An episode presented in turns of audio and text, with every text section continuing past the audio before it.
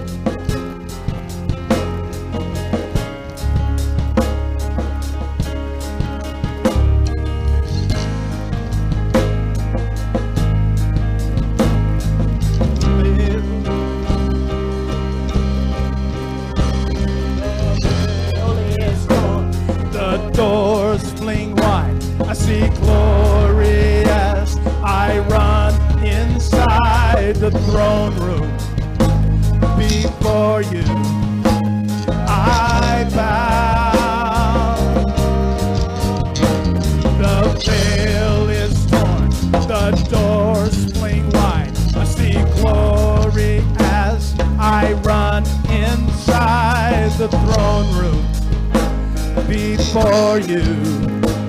I bow.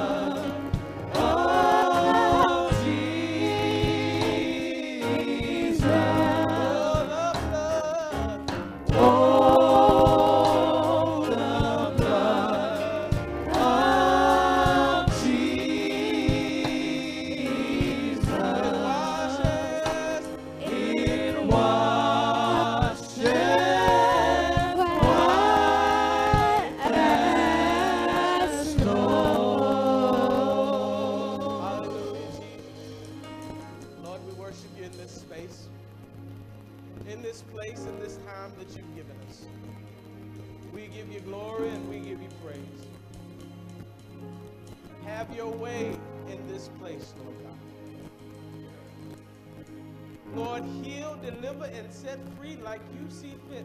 Right now, God, even before sermon comes out of my mouth, God, right now, you know what somebody needs. Somebody has come, Father, and they may be on their last leg and they need a touch from you. Lord, I pray right now that they feel your supernatural presence in the room, that they feel your spirit and your grace and your truth and your love, God. Touch each and every one of our hearts, God, that we may hear what you are saying to us today, Father.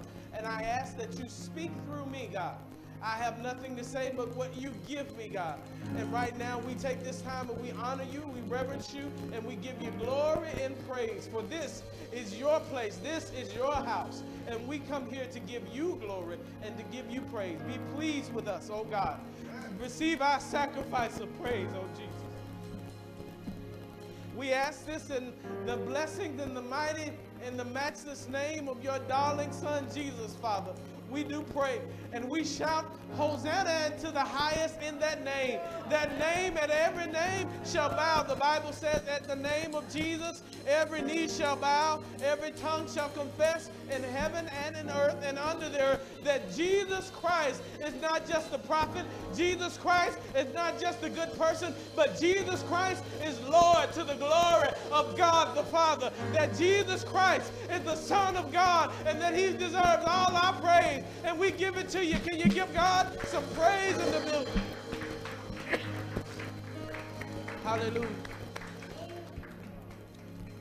The Spirit of the Lord is in this place. I solicit your prayers. How many are glad to be in the house of the Lord? Give God a hand clap of praise and also welcome our online guests that watch us every week, week in and week out. We're so grateful to them. them thankful to our men who are who are stepping up and running our communion services and things like that. You'll see less and less of me, and more and more gets good. Uh, it just does me good um, maybe I'm a little biased because I'm a guy, but it just gives me joy when I see men that'll step up and lead in worship and lead in the service and lead communion, and men that will lead in, in service. Uh, the ladies do it all the time, and we're grateful for what they do. It doesn't go unnoticed, but it's time for the men of God to step up and, and do what God is calling them to do. And it just did my heart glad to see all of our men serving today and giving. Can you give God praise for that? For those of you who may have missed the translation, Lath is from the Middle East, and in the Middle East they spoke Hebrew and Greek and Aramaic. And as he read those words, most likely what Lath was saying is what they would have heard. you get to hear how Jesus said what he said and how he said it in the language in which he spoke. And we're, we're grateful to have such a diverse group of people from all over the world uh, in this place that um, we can be able to serve God, and God is making a representation of heaven right in this church. For there are people from all backgrounds and walks of life, and we're so grateful for all of you. The book of Luke, chapter 19, the book of Luke 19. This is Palm Sunday. How many are glad for Palm Sunday? Palm Sunday. Luke chapter 19, verse 28 through 40 to everyone under the sound of my voice. We're so glad to see you. For those who are out sick, we're grateful for you. For those of you who've been out a little while traveling, we're, you know who you are. We're glad to have you back. We're going to read together Luke 19, verses 28 through 40. And if you could read, as is our custom, with us. Uh, if you don't have a Bible, you can welcome to read from your digital devices or you can read from the screens. If when you have it, say amen. amen. Let's read it together. And when he had said these things, he went on ahead, going up to Jerusalem. And when he drew near to Bethphage and Bethany, at the mount that is called Olivet, he sent two disciples, saying, Go into the village in front of you, where on entering you will find a colt on which no one has ever yet sat. Untie it and bring it here. If anyone asks you why you are untying it, you should say this The Lord has need of it. Hmm. So those who were sent away and found it just as he told them. And as they were untying the coat, its owner said to them, Why are you untying the coat? And they said, The Lord has need of it. Mm. And they brought it to Jesus, and throwing their cloaks on the coat, they set to Jesus on it. And as he rode along, they spread their cloaks on the road as he was drawing near. Already on the way down to the Mount of Olives, the whole multitudes of the disciples began to rejoice and praise God with a loud voice for all the mighty works that they had seen, saying, Blessed is the King who comes in the name of the Lord. Peace in heaven and glory in the highest. And some of the Pharisees in the crowd said to him, Teacher, rebuke your disciples. He answered, I tell you, if these were silent, the very stones would cry out. I want to speak to you this morning from this scripture and other related scriptures and aid of the Holy Spirit when the truth comes to town. When the truth shows up, you may be seated in the, in the presence of God. God, we give you thanks and honor. Hmm. Speak your service. Listen, God, I, I feel your presence in this room. Move how you want to move. Say what you want to say. And we'll give you all the praise. In Jesus' name we pray. Amen.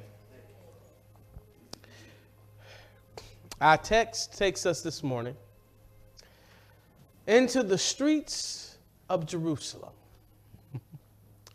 Jerusalem is a place that has been for millennia a hotbed of all sorts of things, no matter what generation you have. If you go all down through the annals of history, you can find one small place that is at the center of the world at all times, that no matter where you are in the world, people know what's going on in Jerusalem.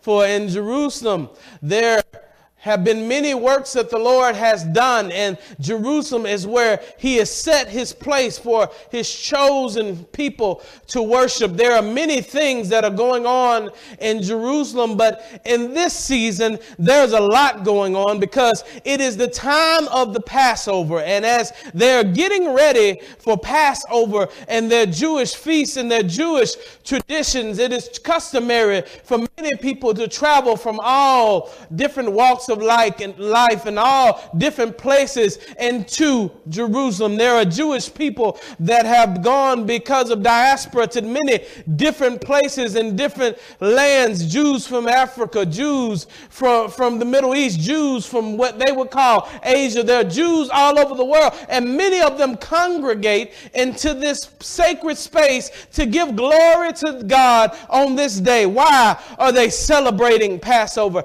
They are celebrating Passover because 3,500 years ago, 3,000 plus years ago, the Lord set forth his people free from Egypt the Lord decided to set his people free from Egypt, and he decided to do so in a spectacular fashion. For the Egyptians were polytheists and they had many gods. And we know that Paul says that those who worship gods or false gods actually worship demons. So there is something spiritual going on behind the scenes. And as they begin to worship their gods and they have oppressed the people of God, we see that in the Exodus, God begins to do things to attack their gods or their so called gods or the demons in which they worship. And he begins to to send 10 plagues upon Egypt and he touches the Nile and makes it red with blood. Why? Because they believe in the river God. They believe in the God of the Nile and of the river that brings forth life. And God is letting them know that the God that you're serving is not a real God at all, but a demon. And I bring true life. And he decides that he is going to deliver his people for all to see. And one night, God tells Moses, I'm going to give you some specific and instructions. And what I want you to do is I want you to bring everybody together for the first Seder meal. And I want you to go inside your houses. And this night, I know Satan ha- ha- has, has conspired to have Pharaoh to kill all the firstborn of Egypt. He did it when Moses was about to be born. And, and they hid Moses away. But God reminds us that we reap what we sow. And he says, Moses, what I want you to do is I want you to get pure lambs and I want you to slaughter those lambs for sacrifice. And I want you to put them on the post of the doors. I want you to put them on the post of the doors, and I want you to be able to put it across the, the, the top part of your doors. And if you could just uh, uh, imagine a doorpost with, with, with blood going across it, you would see a cross beam across that door. And I don't know if you've ever noticed it, but if you've ever been in a place where you see blood, I don't want to make you squeamish. Blood doesn't generally tend to stay in one place. So what Moses would have literally saw, what they would have literally saw was blood across a crossbeam and blood dripping down. And in the center, they would have seen something that looked similar to a cross. They would have seen something similar. They didn't realize what God was doing, but he says, when you see the blood on the doorpost, don't go outside. Just know that death is passing over your house. death will affect the world outside, but death will not affect you on the inside because of the blood. Although death is still reigning in the world in different places, I have secured you and I have covered you. and now it is as they celebrate what they don't even realize they're celebrating, God is getting ready to sacrifice the final Passover lamb. And what he is literally going to say when he sacrifices this lamb is that although there will be sin and death in the world, if you'll just get up underneath the covering of the blood, that what's on the outside will not affect you, that although sin will be on the outside and the wages of sin is death, and every soul that sins, the Bible says, shall die. If you come up underneath the covering of the blood of the lamb, that you will find protection. So, although there are many overarching and underlying stories and many storylines that are going on right now in Jerusalem, we know that the overarching story is that God is about to send the final Passover lamb to the altar. God is about to set mankind free from the wages of sin. That whosoever, John says, that believes in him would not perish, but have everlasting life. as we began to quote, and you heard the communion service earlier today, and, and, thank you for all those who participated in the communion service. If, if, for those of you who weren't able to make it and you watched online, you missed the treat. If you're way away, um, that's okay. But if you're in the vicinity, you missed out. I wish you could be here. I'll see you next time, and we'll see you next week. But God is moving. Why do we do that? Because that is our Seder meal. We are getting ready to prepare and realize that this commemorates the day that the death angel began to roll over our house. That we were born, David said, in sin was I born, in iniquity was I shapen. I was born a dead man walking. I was born dead in my sins and my trespasses. I wasn't born good. I was born worthy to die. For the wages of sin was death, and I was born in sin. I had no hope. But all of a sudden, the Lord gave us Jesus Christ, who the son, who the prophet said is the hope of glory. He is the hope of better things to come. For two weeks straight, Sister Barbara doesn't know, but she's been preaching my sermon to me before I even get ready to preach my sermon. We, we begin to have hope in Jesus Christ, the hope of glory. Yes. It's because I want you to know that there are people from all different walks of life in Jerusalem. Jesus is at the apex of his popularity. It has only been a little short time since Jesus has raised Lazarus from the dead. And although Jesus has raised other people from the dead, this one's a little special.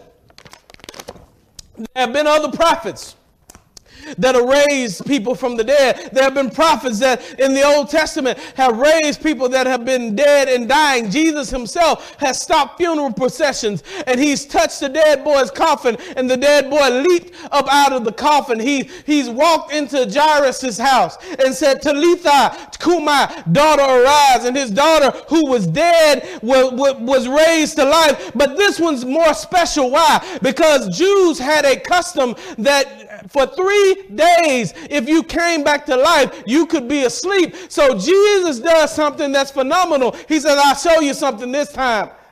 this time, I'm not going to raise him just yet. They said, Jesus, your friend Lazarus is sick. And Jesus looks at them and says, That's fine. I, and, and here's the thing that would bother me if I was Lazarus. I know that Jesus can just speak the word and I'll be healed. But God seems to be taking his time. What do you do when you what you have seems urgent, but God is still yet taking his time? Lord, they said that this bill is due Monday and it's Sunday evening and you seem to be taking your time. It seems that the doctor said, I only have so long and I'm believing you for healing, but uh, you seem to be taking your time. Why are you not moving on my behalf like I need you to move? It's because what you're going through is not about you at all he, he tells his disciples this sickness is not unto death, but this sickness is so that the glory of God can be shown, that the glory of God can be revealed. Might I submit to you that some of the things that you are going through in your life, you're going through so God can get the glory out of it, so that when you look at it a different way, even though other people might be chagrining what they're going through, you can raise your hands and give God praise and say, No matter what I'm going through, God, I pray that you get the glory out of my life. I don't want to struggle in vain. God, get the glory out of my struggle. I don't want to hurt in vain. God, get the glory out of my pain. I don't want to sorrow in vain. I just want to say, weeping may endure for a night, but you get the glory because in the morning, joy will come. God is taking his time and he lets Lazarus, he lets Lazarus die. And not only does he let Lazarus die, but he allows him to sit in the grave long enough for the Mediterranean sun and arid climate to get a hold of his body in the heat. And I don't know if you've ever known, but if, if you put a dead body in the heat, it doesn't do so well, Turhunt. God was waiting until nobody could deny that Lazarus was dead. He, had been in the grave for three days. He'd been in, in, the grave for a long period of time, and he was locked up in his sarcophagus with a stone over there. Even if he wasn't dead, by this time he would have run out of oxygen. Lazarus was dead as dead could be, and Jesus walks up and he looks up to the sky and he says, he prays and he prays this prayer, and I always get excited when I think about what he prayed. He doesn't come and pray and say, I think you're going to do it. But he says, God, I thank you, Father, that you hear me when I pray. For that's how we should pray. We should come boldly before the throne of grace with expectation that if we ask anything of the Father in the name of Jesus, according to his will, that he will do just what he said. He comes up and he says, Lazarus, come forth. And as Lazarus comes out, Lazarus comes out and they release his grave clothes and let him go, and it becomes the talk of the town.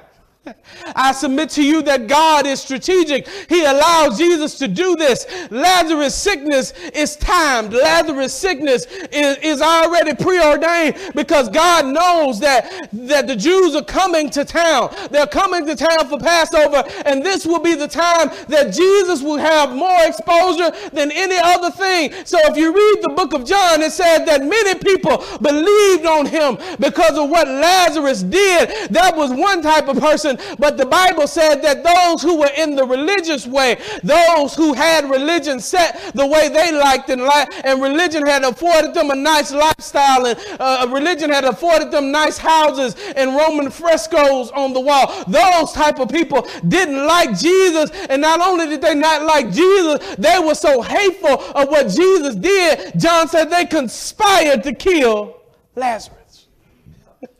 They, they conspired to cover up what God was doing because it didn't fit their narrative. For hundreds of years, they had taken the Ten Commandments that God had given and made over 400 laws. They had made a systematic theology and a systematic religion, and they had made a God that they could control. If you do this, God's going to do that. If you do this, He's going to do this. And you check this box and you follow this law. And not only should you not work on Sunday, but if you drop your ox in, in, in, on the ground, you got to leave him there to Sunday. You can't pick up this because it's considered work. They had made all these rules and regulations to make Jesus, or to make God rather, in this sense, something that they could understand and something that they could control. But what they did not realize is that God is far beyond our understanding. God is far beyond our control. He is not a being that is controlled by the whims of men, but He is the all powerful, ever present King of the universe. He is who was, He is who is, he, and He is who is to come. He is the first, the last, the Alpha and the Omega, the beginning and the end. And why am I telling you this? Because you need to know what kind of climate into which Jesus is walking. Everybody is not happy to see Jesus.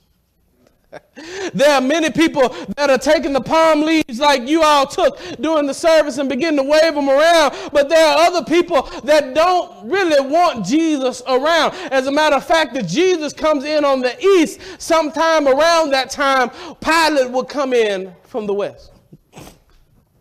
And Pilate represents something much different. Pilate comes in representing the might and the power of the Roman Empire. Uh, empire. Pilate comes in representing the power of the government. He comes in representing the power of Rome. he comes in as the superpower, the emissary of the superpower of the day. And those religious forces just want peace in Judea.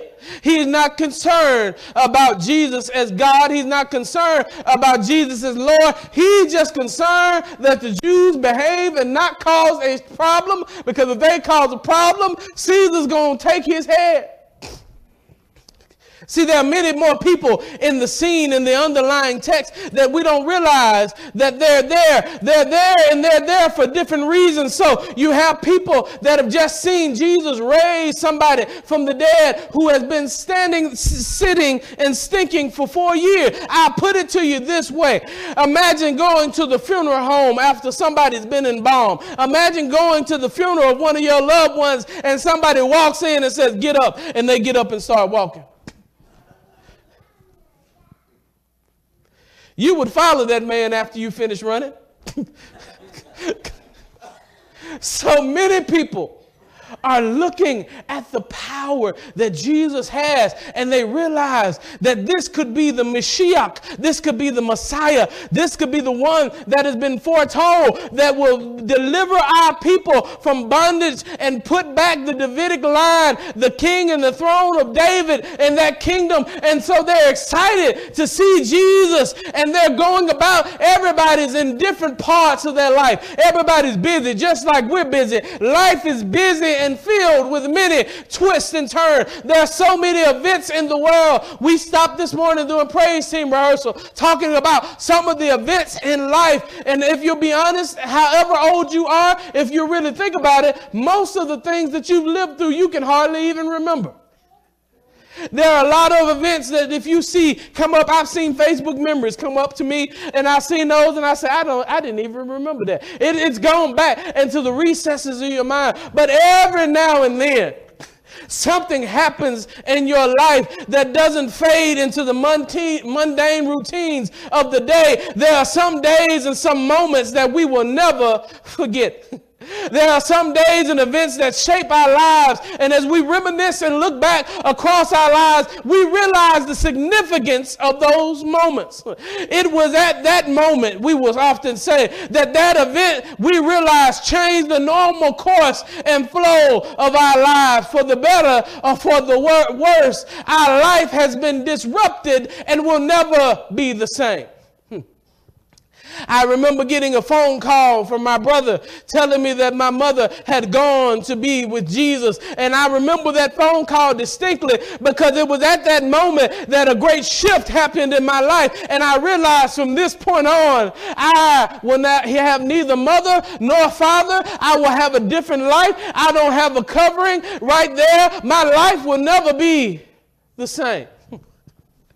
But I also remember the same brother giving me a call saying that a bishop asked for you and he wants to talk to you. And, and, and, and actually, two, and, one of them wants you to go to Detroit. And I remember telling the Lord, I'm not going to Detroit. And I hear distinctly the Lord in my spirit saying, You're going to Detroit. Why do I remember that phone call? Because when I got that phone call, from the moment I got that phone call, my life, neither your life, has never been the same.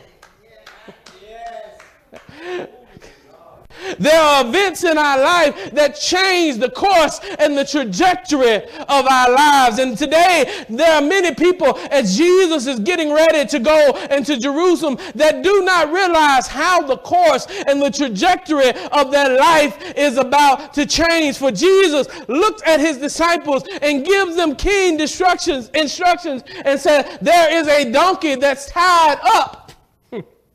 There's a donkey tied up down the street. And I have to. They didn't realize it, but Jesus knew the prophecy of Zechariah. Behold, comes your king, lowly, riding on a donkey. And Jesus knew that he had to ride on a coat that nobody had ever sat on. So he told to his disciples, I need you to go down and find this donkey. And when you get this donkey, they're going to ask you what you're doing with him. I want you to look back and just simply say, The master has need of him. Now, from a biblical standpoint, because we know who Jesus is, that doesn't seem such a far-fetched idea. But if it, I will put it in today's context, brother Ernie, I need a ride to Ferndale. I want you to go down to the dealership, and I want you to open the door. I want you to take the keys and I want you to get in the car. And when they ask you where you're going, you just simply tell them the pastor has need of it.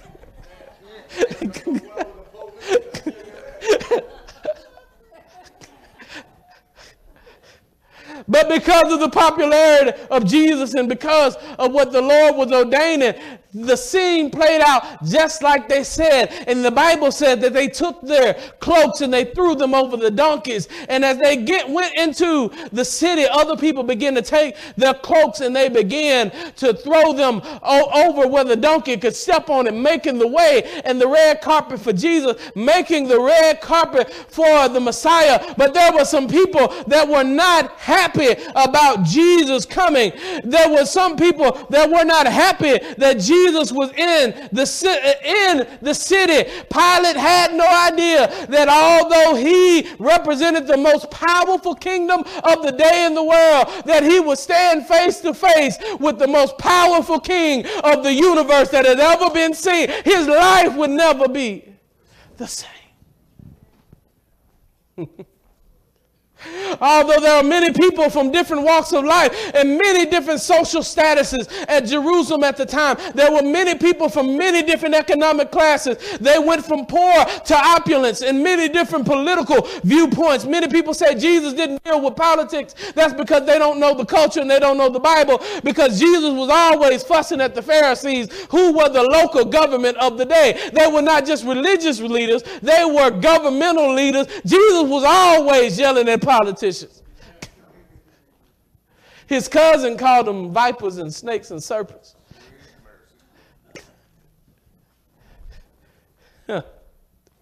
Jesus is coming in. And although those people come from many different political viewpoints and many different religious camps, there are different denominations in Jerusalem, just like we have different denominations today. Because the Jews had the Pharisees, they had the Sadducees, and they had the Essenes. Some of them believed in the resurrection, some of them did not. Some of them believed in miracles, some of them did not. Some of them believed only in the Torah in the first five books of the law. Some of them believed in the prophets and on. There were different, you think there's division today religiously. There was division then. There were people from all different camps and walks of life, that, but they all had one great equalizer and one question that they were going to have to answer. What do we do with Jesus?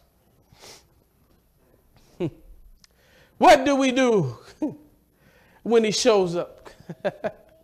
because Jerusalem right now is a melting pot and it's a hotbed in our lives. And this is something that we all have to acquiesce to. No matter where you sit in life, you will come to the, the conclusion that Jesus is a disruptor. Jesus said, I came not to bring peace, but a sword. I came to turn father against son and mother against daughter. We always preach a happy go lucky Jesus, but Jesus is a God that when he comes into your life, he forces a decision. Either you are with me or you are against me. You don't have an option to serve me and somebody else. He says that I am the way, I am the truth, I am the life. No man comes to the Father except by me. Well, God, I think there's other way. You can try that if you want, but I've come to disrupt your thinking. No man comes to the Father except by me. Well, God, that's going to put me at odds and ends with other people in the world. That's going to put me uh, at odds and ends with Western culture and popular thought and secular humanism. That's fine. I came to take the world and turn it on its head. I came to disrupt. And when Jesus shows up, what was will never be the same. How do you respond to the arrival of the King? How can you respond? And how will meeting Jesus change the trajectory of your life and your destiny? Many of us in the room know where we would have been or where we could have been if Jesus hadn't stopped us on our road. Many of us know that we did whatever we were big and bad enough to do, that we didn't have God on our mind, and we would have died without security in Christ. And all of a sudden, God stopped us on our road. And where I came from, the seasoned saints would explain it like this Things I used to do, I don't do no more. Things I used to say, I don't say anymore. Places I used to go, I don't go anymore. Nowadays, people preach a watered down gospel and say, Do and live however you want, and the grace of God will cover you. But I've come to tell you that what the true gospel says is when you meet Jesus, things will never be the same.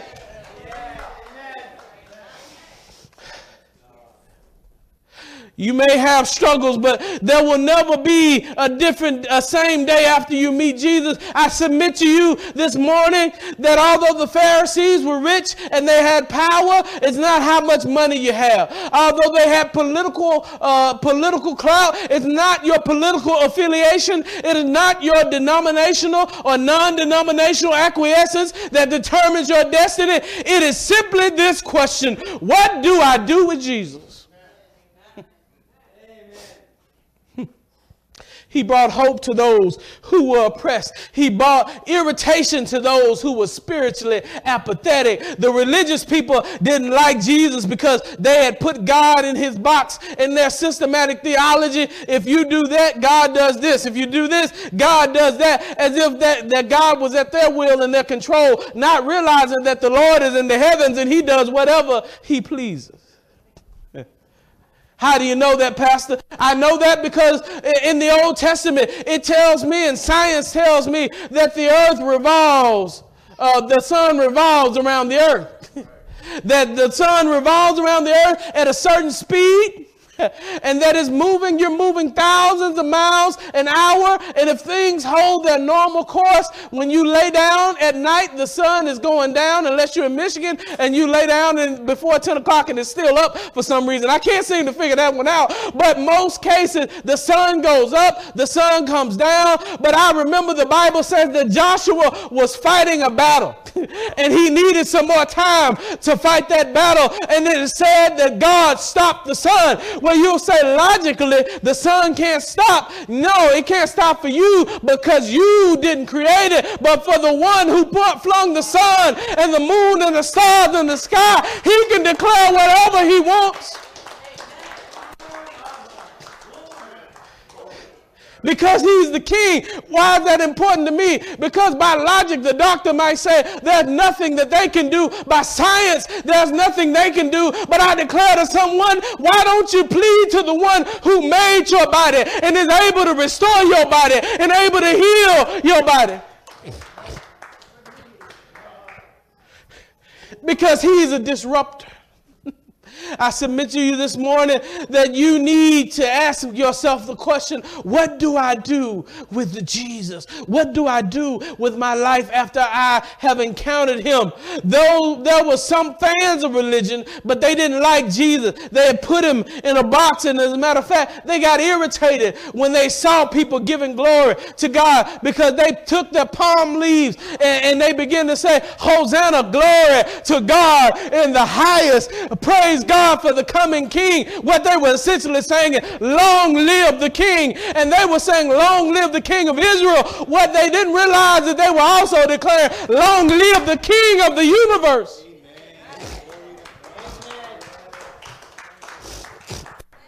See, some people are comfortable with a box to check because it requires little effort. They, they want to be told when to show up to church. They want to be told when to give. They want to be told when to read their Bible. They, because they, it requires effort to lean on the Holy Spirit and let Him guide you and lead you into all truth. But God is not, He didn't come to establish a religion. God, Jesus Himself, came to establish a kingdom. He said, Repent John said, For the kingdom of God is at hand.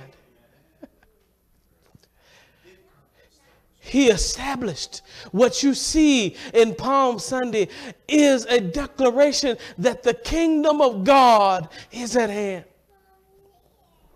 The rules that the world uses no longer apply to those who are citizens of the kingdom. What do you mean? If I go to another country, that country has rules and it has laws. But in most countries, there is a place where I can get diplomatic immunity. If you go to the embassy of that place, although you're sitting on that soil, that little sliver of soil declares that this is American soil. Therefore, under this soil, I am governed by the laws of this country, even though I'm in another country.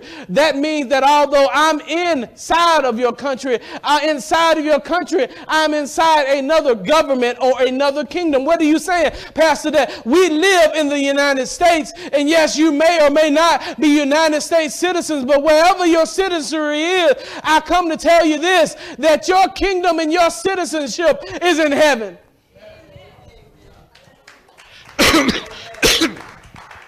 Why is that important? That means that we don't just go by the rules of our kingdom on earth. That when the rules of our kingdom on earth come into conflict with the rules of the kingdom of heaven, we have to obey the kingdom of heaven. For Peter put it this way it is better for us to obey God than man.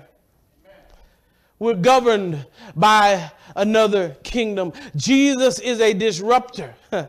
When Jesus comes, life will never be the same. For some, it is a celebration when Jesus shows up because Jesus changes their life and their life is never the same. For some people, it is a nuisance because you can't tell that your white shirt is dirty until somebody else shows up with a whiter shirt than yours. You can't tell that your church is dead until somebody shows up with a church that's liver than yours, where the Spirit of God is really alive and working and active in you begin to say, when I compare the two, this one looks like a church, it acts like a church, but there is no conversion. People are not changing, people are doing the same thing. I get a motivational speech, but I don't get the word of God. You can tell the difference, and that is not always necessarily the biggest church, for here it is the king of the universe did not ride into Jerusalem on a stallion like Pilate would have done. He rode in on a donkey. He rode in in a lowly way. What king do you know that comes in on a donkey? He didn't come with a presidential entourage and the Secret Service. He didn't come with bulletproof glass around his car and special made Cadillacs from Cadillac, cars from Cadillac. He came in a Chevette.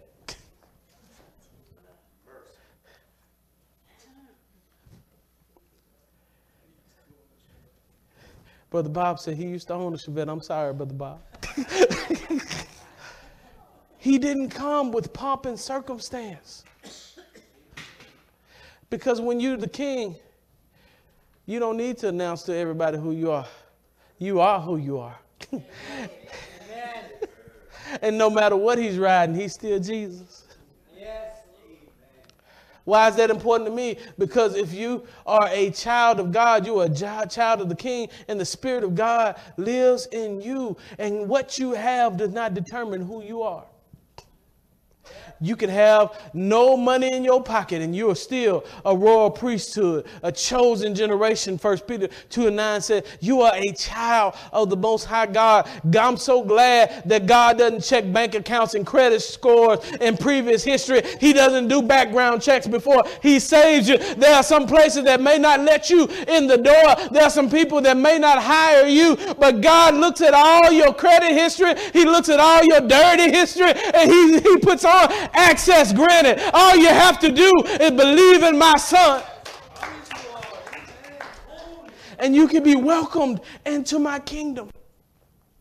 This is what happens when the truth shows up, when the truth comes to town. Jesus is letting us know that sometimes truth can either be received, but it cannot be endured by everyone. For here are the people that are supposed to know the Bible. The Pharisees are supposed to know the law. They're supposed to know the prophets. They're supposed to know. They, they know very well when they see Jesus coming in on the donkey that he's coming in like Zechariah said he would. They know that they have seen with their own eyes that Jesus has raised a man from the dead. But when they come in, their hearts are so hardened by religion, their hearts are so hardened by what they think they know and by their pride that when they see Jesus, rather than picking up a palm leaf and saying, I'm going to praise him too, maybe he'll have some favor in my life, they look at him and get upset and say, Why are you not rebuking them? Why are you not telling them to welcome you as a king? Who do you think you are?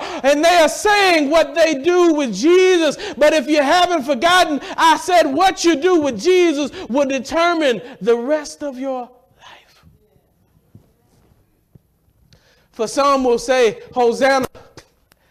And three days later, they will say, Crucify him. By the end of the week,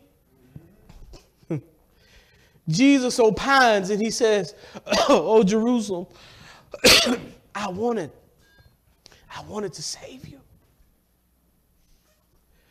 But because when I came, you decided to reject me. This temple that you made to worship me when I showed up, isn't that amazing? They had worshiped God for millennia, and when God showed up, they couldn't recognize who He was. How many people go to church day in and day out and have been going to church since they were a toddler. But when God shows up, they don't recognize him. And he opines because he said, You see these walls, these big walls that Herod has brought that are magnificent and that are powerful, that were made to show my glory. He says, In a few years, not one of these stones will stand on the other. Why? Because of what you decided to do with Jesus.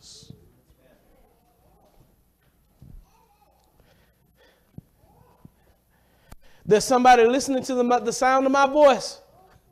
And you may not be in the room right now. You might be listening to this later. But what you do with Jesus matters. Hebrews says it this way The day you hear my voice, harden not your heart. This is the moment. This is the time. This could be your time that it changes the rest of your life forever. What you do with Jesus matters.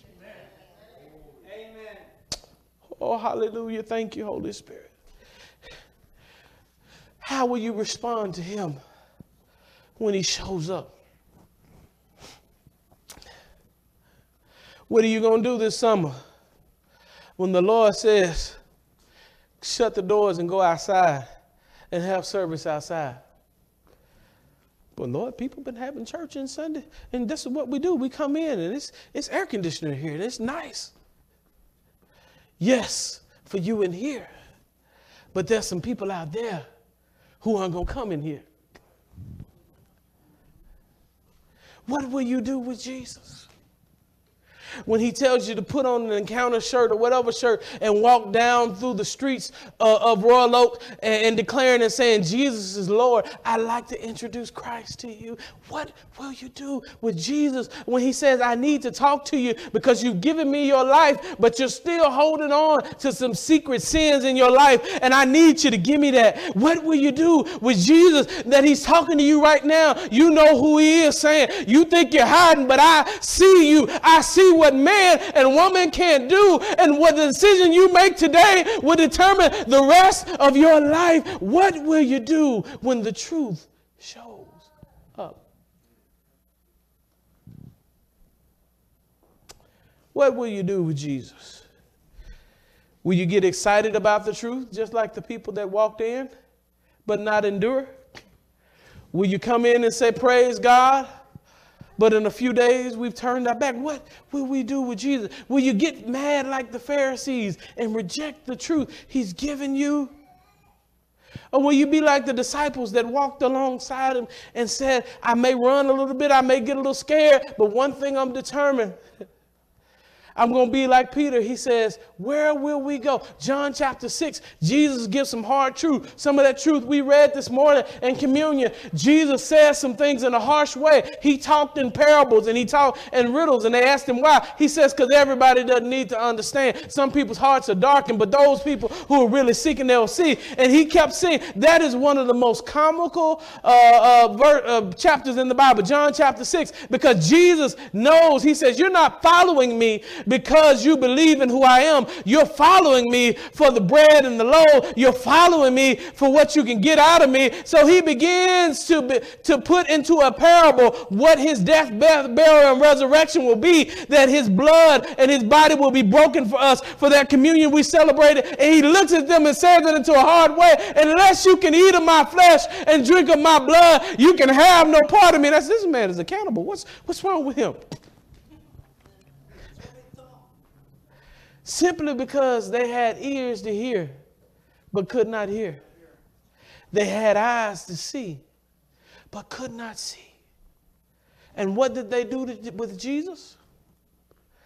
John 6 in chapter 66. Although there are no chapters in the Bible when it's written, we added those later. There are no verses. We added those later so we could keep up with where things were. I find it ironic that this verse is John chapter 6, verse 66. it says, And from that time, many walked away from him and walked with him no more. They decided that following him was too hard that they didn't love him enough to do whatever he said because that's what a call to Christianity is. Most we don't like that, but a call to follow Jesus is a call to abandon what you want to do. I heard a preacher say it this way that in order to usher in the kingdom of God, you got to usher your kingdom out. Whew. When he said it, something leaped in me because that's the truth. The only way you can usher the kingdom of God in is to usher your kingdom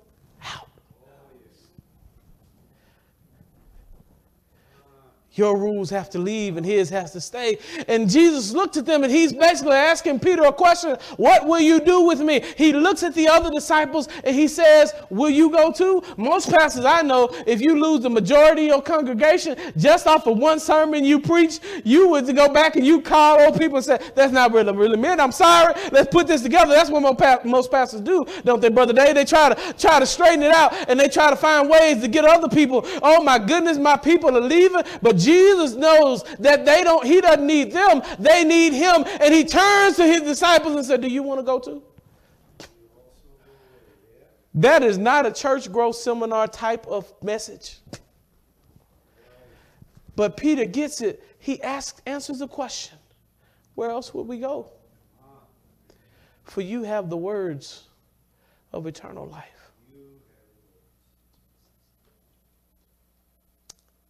And the Bible says that on top of the New Jerusalem, in the base of the city, there are some names there, Turhan. Pastor Ernie, do you know whose names are there? One of those names says Peter because of what he decided to do with Jesus. I promise you this. There's some things I cannot absolutely promise to you. I cannot promise to you that by giving God your whole heart, some of them have given him our life, but we haven't given him our entire life. I cannot promise you that you won't have pain. I cannot promise you that you won't have disappointment. I cannot promise you that you will not have struggle. I cannot promise you that things will always go right. But what I can promise you is that one day God will wipe away every tear from your eyes. And whatever you gave up, you didn't give up. Peter said, We've given up everything to follow you. He said, You didn't give up everything, but this is the thing. He that gave up mother and father and sons he said this not only will you gain in this life, but you'll gain in the next. I promise this to you if you give up your life for Jesus, in the next you will gain so much more. What will you do with Jesus? Because the choice is yours. Just like he rode into that town, he's riding right now in this building. He's knocking on the doors of your heart. Many of us in this room are already saved. But we also know that although we've given him our lives, there are little secret compartments in our heart that he's been asking us to give to him. Secret fears, secret anxieties, secret doubts. And he's saying, Give it to me. And you know what we do, Brother Bob? This is what we do. Come up, come up. I'm about to make the altar call in a second, and Brother Dave's going to finish that. We come up the altar call, and we say, Here you go, Jesus. And as soon as the altar call finishes, they say, Can I get that back, Jesus? they don't leave it at the altar, they take it right back. Today, I'm offering you one of those moments that I described that if you do what I ask you to do today, your life will never be the same. Amen. What you do with Jesus matters. If you can't walk to this altar, but if you come to this altar, I want you, whatever's in your life that you know you need to give to God, I want you to give it to Him today. But this time, I want you to leave it there. He is the all powerful King. We say, Hosanna. Blessed is he that comes in the name of the Lord. What would you do with Jesus? My heart, my mind, can you say that? My soul belongs to you. Come on, Brother David. You paid the price for me. The altar is open. Way back on Calvary. That's why I praise you. What will you do today? I lift you up and I magnify your